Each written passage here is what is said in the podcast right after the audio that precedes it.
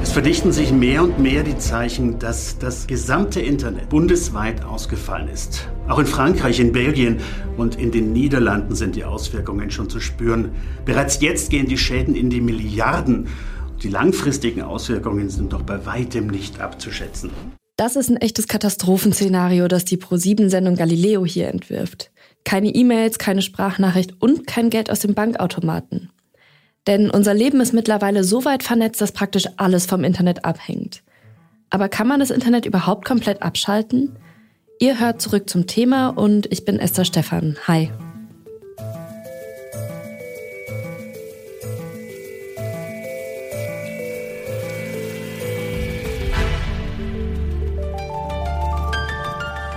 Zurück zum Thema. Um zu verstehen, ob das Internet abgeschaltet werden könnte, schaue ich mir erstmal an, wie es überhaupt funktioniert. Das Internet wurde nämlich in den 1960er Jahren entwickelt und zwar unter anderem bei dem US-Rüstungsunternehmen Bolt Beranek Newman. Und mitten im Kalten Krieg sollte diese Technologie sogar einen Atomangriff überstehen. Deshalb ist das Internet wie ein Netz aufgebaut. Fällt ein bestimmter Knotenpunkt aus, dann können andere übernehmen.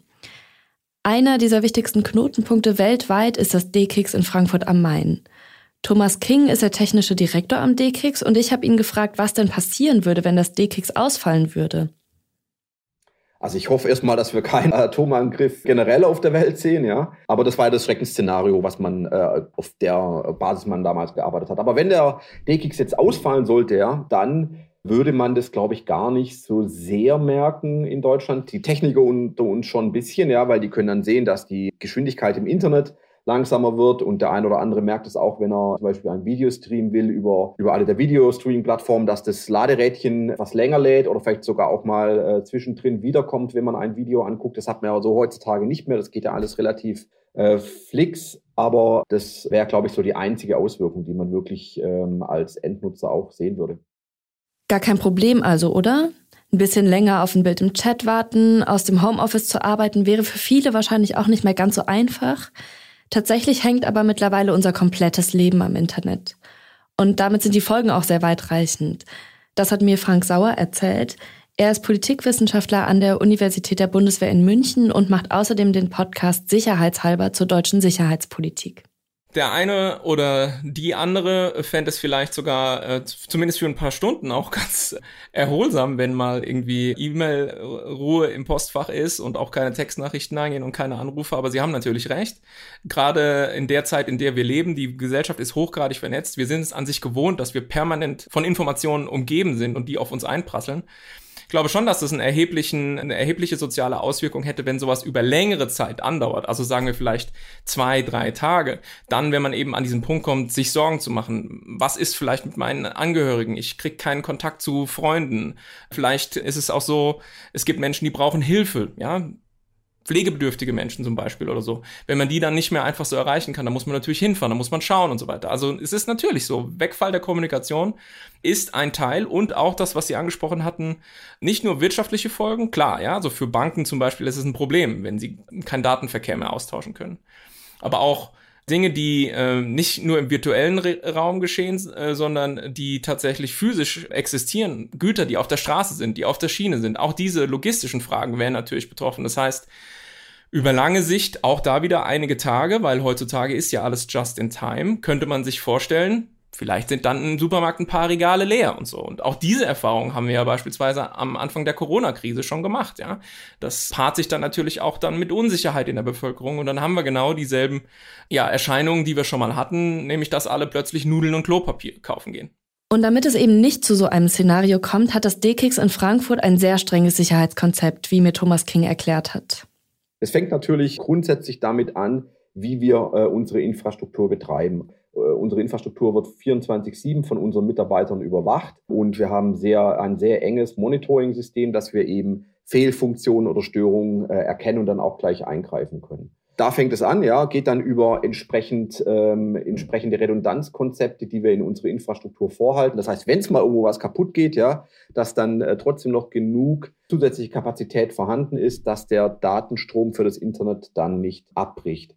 Und hört auf bei den Aufwänden, die wir in IT-Security stecken. Wir sind zum, BS, äh, zum Beispiel BSI IT-Grundschutz oder ISO 27001 zertifiziert. Das heißt, wir stecken sehr viel Aufwand da rein, dass wir unsere IT-Systeme, die wir hier betreiben, eben sehr sicher betreiben. Das, was Sie mir gerade erklärt haben, an zweiter Stelle heißt, dass es im Prinzip, wenn ich es jetzt aufs Analoge übertrage, wie so Umleitungen gibt für die Datenpakete, die dann nicht den üblichen Weg nehmen, aber immer noch dort ankommen, wo sie ankommen sollen? Ja, genau, das heißt es ein Stück weit. Wir Techniker, ja, wie Ingenieure, wenn, wenn wir die äh, Anforderungen haben, dass wir etwas ausfallsicher betreiben sollen, dann sagen wir einfach, wir stellen das gleiche zweimal hin. Man kann sich das wie eine Straße vorstellen, ja, die zwei Städte miteinander verbindet. Ist eine Straße gesperrt, weil da ein, ein Stau, ein Unfall passiert ist und es zum Stau kommt, ja, und man nicht weiterkommt, dann sagen wir, lass uns doch einfach eine zweite Straße bauen, die halt einen anderen Weg nimmt zwischen zwei Städten. Dann kann man auf dieser Straße auf jeden Fall auch weiterfahren. Das ist ja alles sehr digital. Haben Sie denn auch räumliche Schutzmaßnahmen, dass im DKIX nichts passieren kann? Was wir haben, sind Rechenzentren, die eine sehr hohe physikalische Sicherheit aufweisen. Also wenn Sie zum Beispiel bei uns in die Rechenzentren, wir sind zum Beispiel in 37 Rechenzentren in Frankfurt, wenn Sie dort hinein wollen, dann äh, müssen Sie sich zuerst als allererstes Mal äh, müssen Sie angemeldet sein, sonst kommen Sie überhaupt nicht rein. Das heißt, Sie müssen vorab, einer von unseren Mitarbeitern muss Sie dort angemeldet haben. Dann werden Sie dort anhand Ihres Personalausweises identifiziert, ob Sie wirklich die Person sind, die Sie vorgeben zu sein. Dann werden entsprechende Zugangskarten erstellt, die Ihnen erlauben, in dem Rechenzentrum sich zu bewegen, aber nur dorthin, wo Sie eben, also wenn Sie jetzt zum DKIX wollen, eben dann nur in die DKIX-Räumlichkeiten und nicht in irgendwelche anderen Räumlichkeiten. Und das gilt für alle Kunden.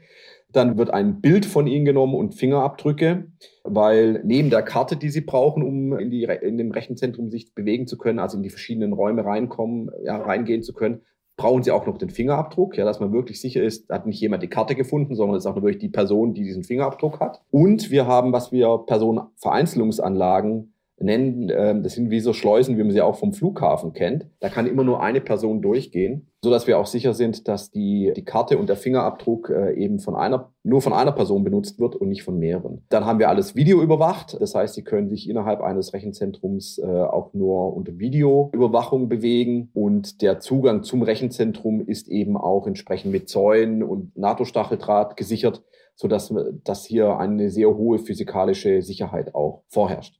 Das D-Keks gehört zu einem der größten Internetknotenpunkte der Welt und kann sich deshalb natürlich auch gar keinen Ausfall erlauben. Näher dran sind Betriebe, die die sogenannte kritische Infrastruktur betreiben. Zum Beispiel die Leipziger Versorgungs- und Verkehrsgesellschaft, die LVV, die sich in der Stadt um das Bus- und Bahnsystem, aber auch um die Strom- und Wasserversorgung kümmert. Ich habe mit dem Bereichsleiter im Informationsmanagement der LVV, Uwe Fischer, gesprochen und ich habe ihn gefragt, was es für die LVV bedeuten würde, wenn das Internet ausfiele. Kollegen könnten nicht wie gewohnt Recherche betreiben, irgendetwas tun. Es würde erstmal das Tagesgeschäft ein bisschen beeinträchtigen. Das heißt, das Tagesgeschäft, das wichtigen Betrieb sicherstellen, würde bei uns zum, ja, zum großen Teil ohne Internet funktionieren weil wir hier sehr stark auf eigene Cloud-Komponenten oder eigene Infrastrukturen im Sinne der Daseinsvorsorge zugreifen. Das ist einmal den, den Bahnbetrieb, den Straßenbahnbetrieb, der funktioniert autark, der hat sehr wenig mit dem Internet im Moment zu tun. Es ist das Thema Strom, Gas, Fernwärmeversorgung, die funktioniert auch ohne das Internet, ohne dass wir hier eine Kommunikation haben. Und das Thema Wasser, selbstverständlich, wird auch weiter funktionieren, wenn wir eine Störung hätten. Das heißt, von daher sind die erstmal die Auswirkungen eines Ausfalls von bestimmten Diensten bei uns sagen wir, zu vernachlässigen. Nichtsdestotrotz würde es natürlich Unruhe, Support und ich sage mal, die Mitarbeiter werden beunruhigt. Aber ich glaube nicht, dass wir irgendwo in eine Schieflage geraten würden.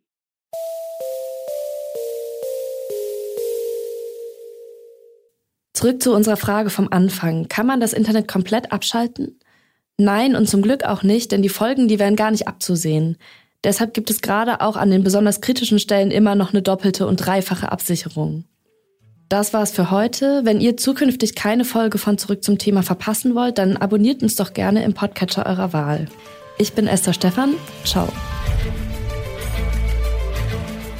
Zurück zum Thema vom Podcast Radio Detektor FM.